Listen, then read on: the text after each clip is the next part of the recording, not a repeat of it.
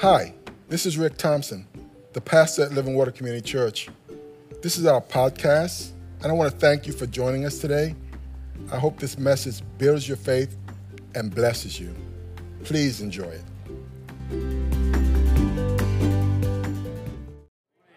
It's good to be in God's house with God's people. I want to welcome you. I want to welcome those who may be joining us on, online. We are in the middle of a series that we have been calling Signed, Sealed, and Delivered, I'm Yours. Signed, Sealed, and Delivered, I'm Yours. You might recognize that, that uh, those lyrics from Stevie Wonder back in 1970. He wrote that song. I believe Pastor Sean said he was a, a negative six when that, when that song came out.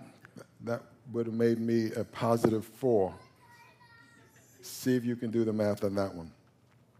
Well, we've heard from Pastor Sean and, on a powerful message on signed, which part of his message was that we are written, that we are written or ingrained in the palms of God's hands, which means that wherever God goes, what happens? We go, we go to. Turn, this up, turn to your neighbor say, We go with God. Amen. And then last week we heard from Pastor Steve in a message that he entitled The Sealed portion of that message, which meant that we were sealed for the day of redemption, which means that we have entered into a blood covenant with the Father, that God can do all things but lie. Amen? That what he says he's going to do, he's going to do, and that blood cleanses us from all of our sins, past, present, and believe it or not, future sins. If you've not listened to those two messages, go back and listen to those messages. Well, today you've got a clue as to where I'm going in this message. This message is going to be on deliverance, or on delivered.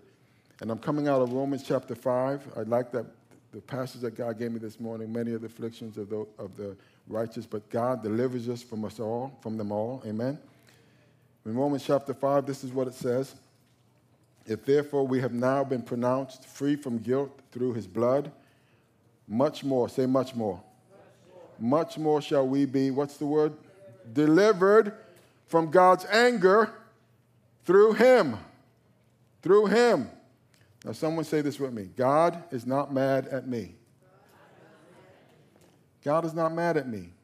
And oftentimes, when affliction comes into our lives, what's the first thing that happens? Where, where does our mind go? God must be mad at me.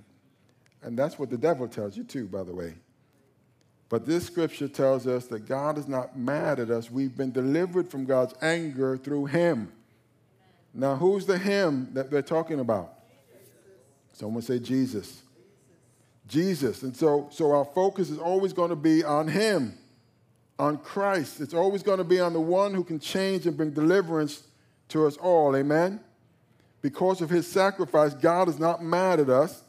He took the wrath that we deserved. It was all poured out on Jesus.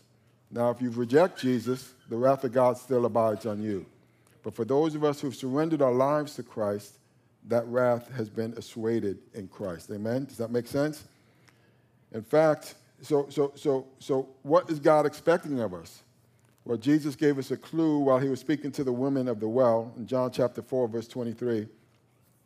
He said, Yet a time is coming and is now come when the true worshipers will worship the Father, what's the words?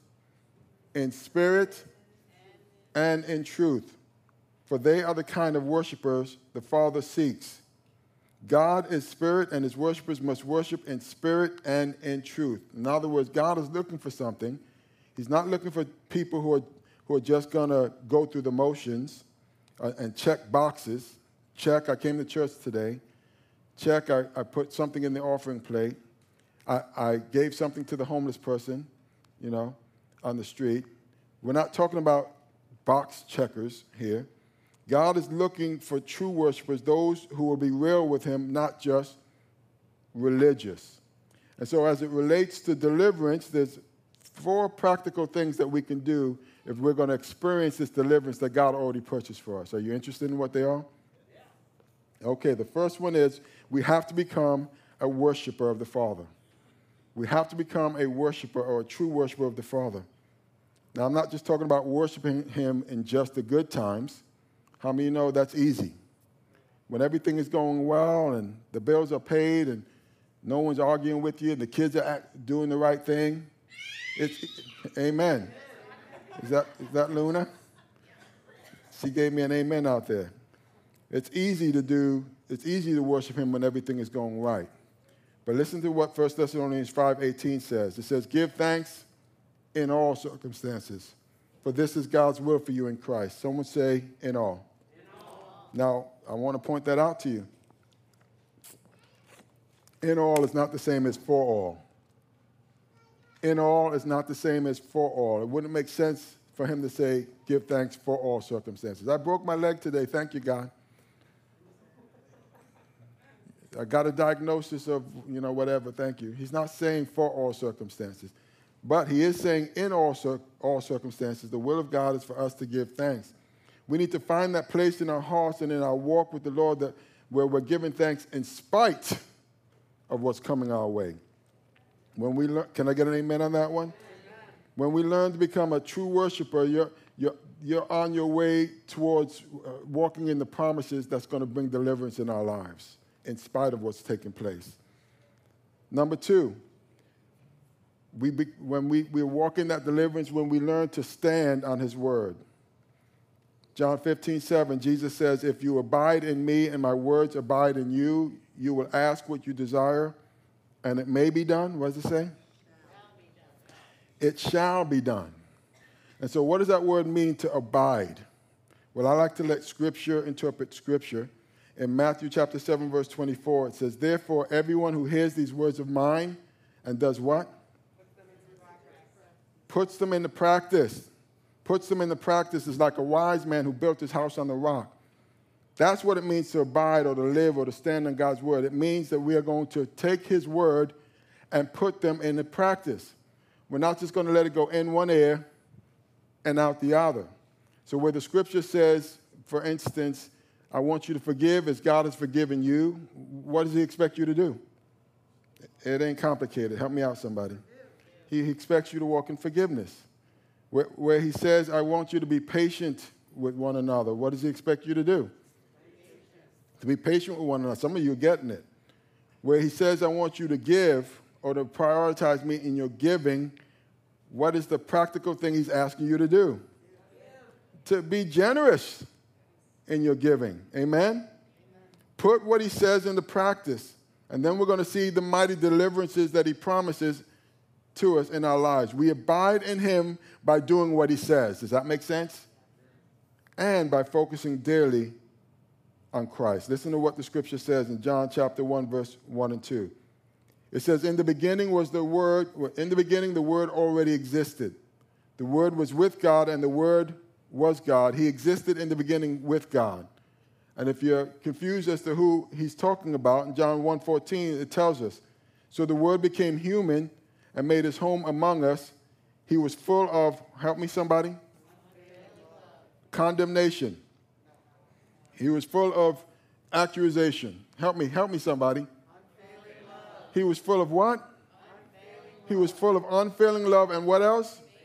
And faithfulness and we have seen his glory and the glory of the Father's one and only Son. So, who is he describing that's full of unfailing love and faithfulness? And who does that unfailing love and faithfulness go toward?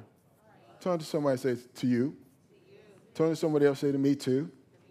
God's got unfailing love for each and every one of us. Can I get an amen on that one? That's a powerful thing.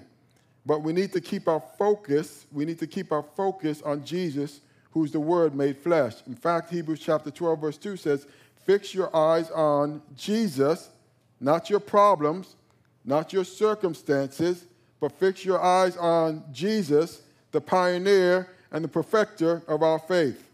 Now, someone rightly said it this way that the Bible is God's love letter to all of us. In fact, it's been signed, sealed, and delivered to every single one of us.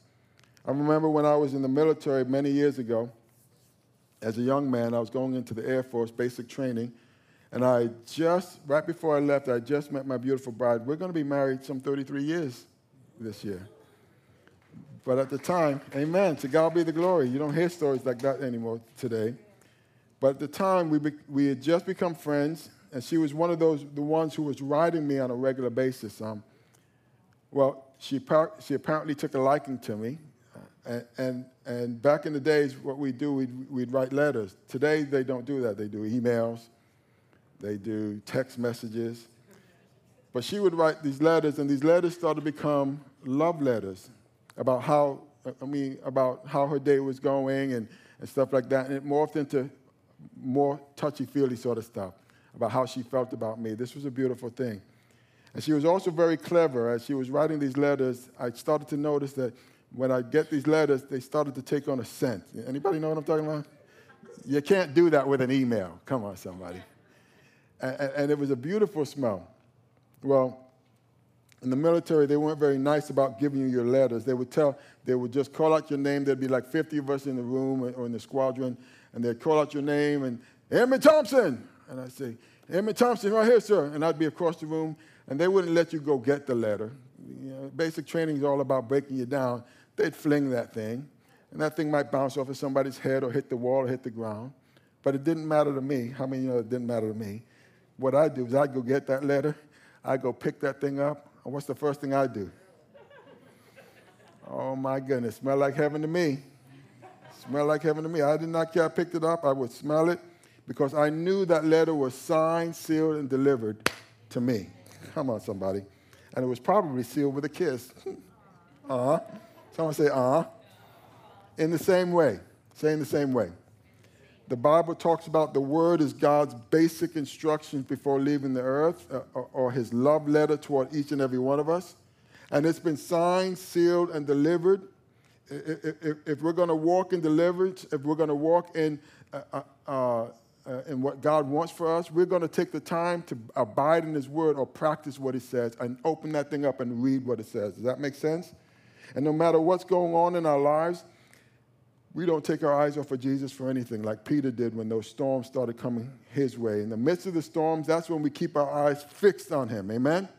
We keep it laser focused on Him, the author and the perfecter of our faith. The first thing is we need to become true worshipers of the Father if we're going to walk in the deliverance that God has for us. The second thing is we're going to abide in His Word and practice what He tells us. Let me give you number three. If we're going to walk in the deliverance that God has provided through His Son, Jesus Christ, we are going to learn, and this is a, this is a rough one, to wait on the Lord. To wait on the Lord. The Bible says, They that wait upon the Lord. You ever heard that song? They that wait upon the Lord shall renew their strength. They shall mount up with wings as eagles. Help me out, somebody. They shall walk and not grow weary. They shall run and not faint. Teach me, Lord. Teach me, Lord, to wait. That comes straight out of Isaiah chapter 40, verse 31. They that wait upon the Lord shall renew their strength. They shall mount up with wings as eagles. They shall run and not grow weary. They shall walk and not faint. The scripture makes it clear that they that wait upon the Lord shall get a reward. They shall become stronger. The truth of the matter is, how many know that nobody really likes to wait? Anybody likes to wait? Come on, put your hands up. Don't, don't put your hand up. We don't like to wait in line. We don't like to wait at traffic signs. We don't like to wait at the doctor's office. We don't like to wait in the grocery line. Come on. When we go to fast food restaurants, and we go through the drive through. And when you see that line wrapped around the building, like at the Chick fil A's, how many like to wait in that line? Wendy's, whatever. And, and this is the worst thing that happens. Help me, is it just me? You finally get up to the window, and what do they tell you to do? Uh, can you pull forward and wait over there? Why do they do that? Because they don't want to wait. It's messing up their numbers. Nobody likes to wait for things because it can be a little stressful. And every now and then, we get thrown into God's waiting room, and it's just as stressful. If anybody says they don't mind waiting on an answer from the Lord, I, question them. An answer to prayer, an answer to some kind of affliction coming your way. Sometimes it's very difficult to wait. Somebody rightly said it this way, though when it comes to God intervening in our lives, listen to me. He's never late, but he's seldom early, but he's right on time. Come on, somebody. Isn't that true? And don't tell me that he's not an on time God. You can just look through the scriptures and find multiple examples of him being an on time God. Just ask Moses at the Red Sea, did he show up on time? Ask Joshua uh, with Jericho, did he show up on time? Samson uh, with the Philistines later on in his life, Gideon and the Midianites. We serve an on time God. I can almost hear Miss Sheila singing that song. Remember Miss Sheila come, would come to the church, she would sing that song? And no one knows what I'm talking about? He's an on time God. Yes, He is. He's an on time God. Yes, He is. Listen, listen. He may not come when you want Him, but He'll be there right on time. He's an on time God. Yes, He is. Come on, one more time. I said, He may not come when you want Him, but he'll be there right on time. He's an on time God. Yes, he is. Give God a glory. Come on. Uh, and what he did for them, he will do for us. If we're going to walk in the deliverance that God has for us, that God has provided for us, come on, somebody, we're going to learn to get to that place in our lives where we will wait on the Lord. The psalmist said as much in Psalms chapter 40, verse 1 through 3. You heard it sung in the message in the worship this morning. He says, I waited patiently for the Lord. He turned to me and he heard my cry. He lifted me out of the slimy pit, put uh, out of the mud and the mire. He set my feet on a rock and gave me a firm place to stand. And then it tells us why he did it. He put a new song in my mouth, a hymn of praise to our God. And many will see and fear the Lord and do what? Put their trust in Him. Why is God going to deliver us? So that He can get the glory. Amen? Amen. And so let me give you the, the first one. The first reason we, we're going to walk in that deliverance, we need to become a what? A worshiper. What's number two? We're going to walk in His word and abide in His word. What's number three? We're going to get to the place where we're going to wait on the Lord. Let me give you number four. And this is now the one that's a little bit difficult. We are going to get to a place where we surrender our will to His. That means we're going to be willing to say to the Lord, Not my will, but yours be done. That's probably the hardest one to do because we have our own agendas, we have our own expectations, we have our own timelines for where we should be in our lives, when we should be there. So it's hard to say, not my will, but yours, because most of us want what we want when we want it if we're honest.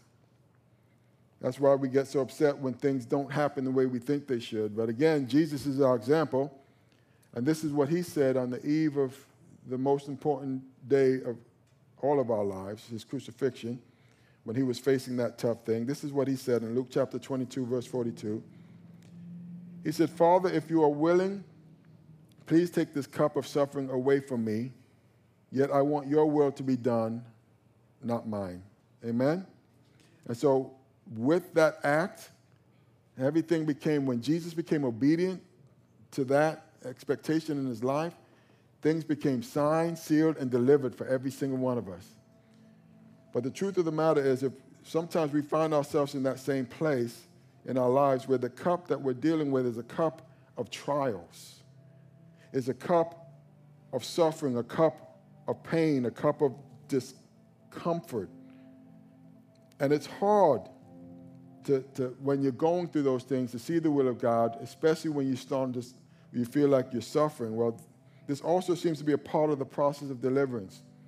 When I finally come to that place of surrender, when I come to that place when I say, Lord, I may not be able to trace your hands, but I trust your heart. I, I, I don't understand, or maybe I don't even agree with all that's happening in my life right now.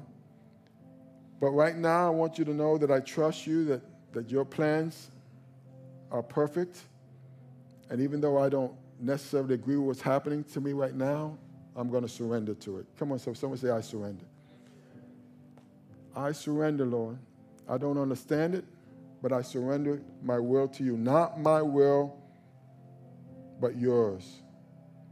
Now, let me encourage you this morning that as it relates to deliverance, that so many of us are waiting on, that we will get to that place in our lives and in our hearts when, when without a doubt, we, we say to the Lord, I, I want to be a true worshiper. Regardless of what anyone else is doing, I want to follow you. And come hell or high water, I'm going to walk in your word and stand on your promises because your promises are yes and amen, as we heard in the worship this morning. And where it says, I need to learn to wait on the Lord because it says, Those who wait upon the Lord shall renew their strength. Even though I may not like it, Lord, I come to that final thing as well. Even though I may not like it, Lord, I submit my will completely to you. In Jesus' name. When I get to that place, how do you mean you know your deliverance is coming? The one that's been purchased already by Christ will start to manifest in our lives when we start to walk through this process in our lives. My question to you this morning as we come to a close is Is that you? Is that where you're at? That's where I'm at. I've got to, I've had to come to that place where I say, Lord, I don't necessarily like all that's happening. I don't understand all that's taking place. But Lord, let your will be done and not mine. Nothing wrong with that. Amen. And so if that's you today, if you're listening online, that's where you're at as well, I invite you to come to that same place of, of surrender. The Bible says, Cast your cares on me because I care for you. He says, Take my yoke upon you because my burden is easy and my yoke is light. And so I want us right now to assume a position of, even where we're at, of humility before the Lord. Let's make an altar right where we're at in our seats before the Lord. Bow our heads, close our eyes, and maybe slip up our hands in an act of surrender to the Father.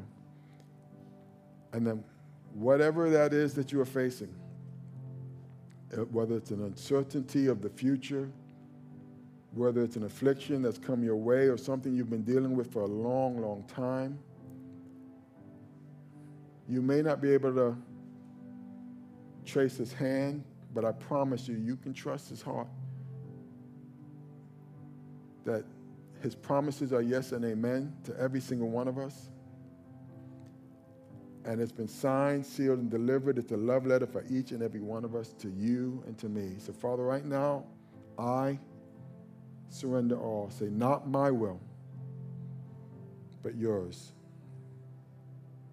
Fill me with your spirit, with your power, with your love. Give me the grace that I need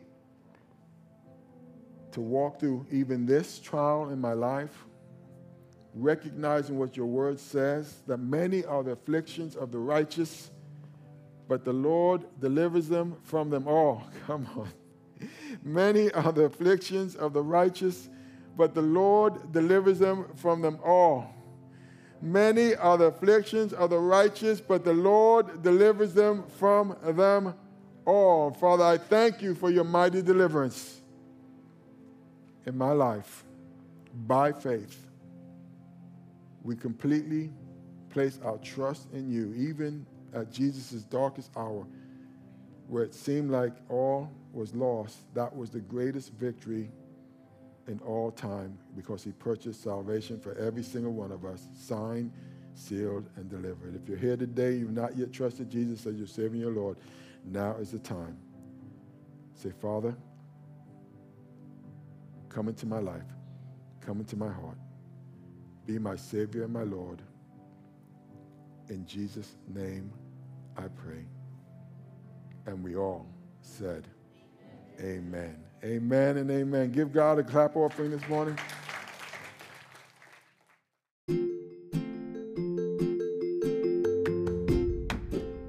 Thank you so very much for listening to this message. We hope you were truly blessed. If you were, please subscribe to our podcast if you haven't already and share it with a friend. Doing so will cause the seeds of God's word and the message of his love to spread like wildfire. So thanks again for partnering with us in this important way.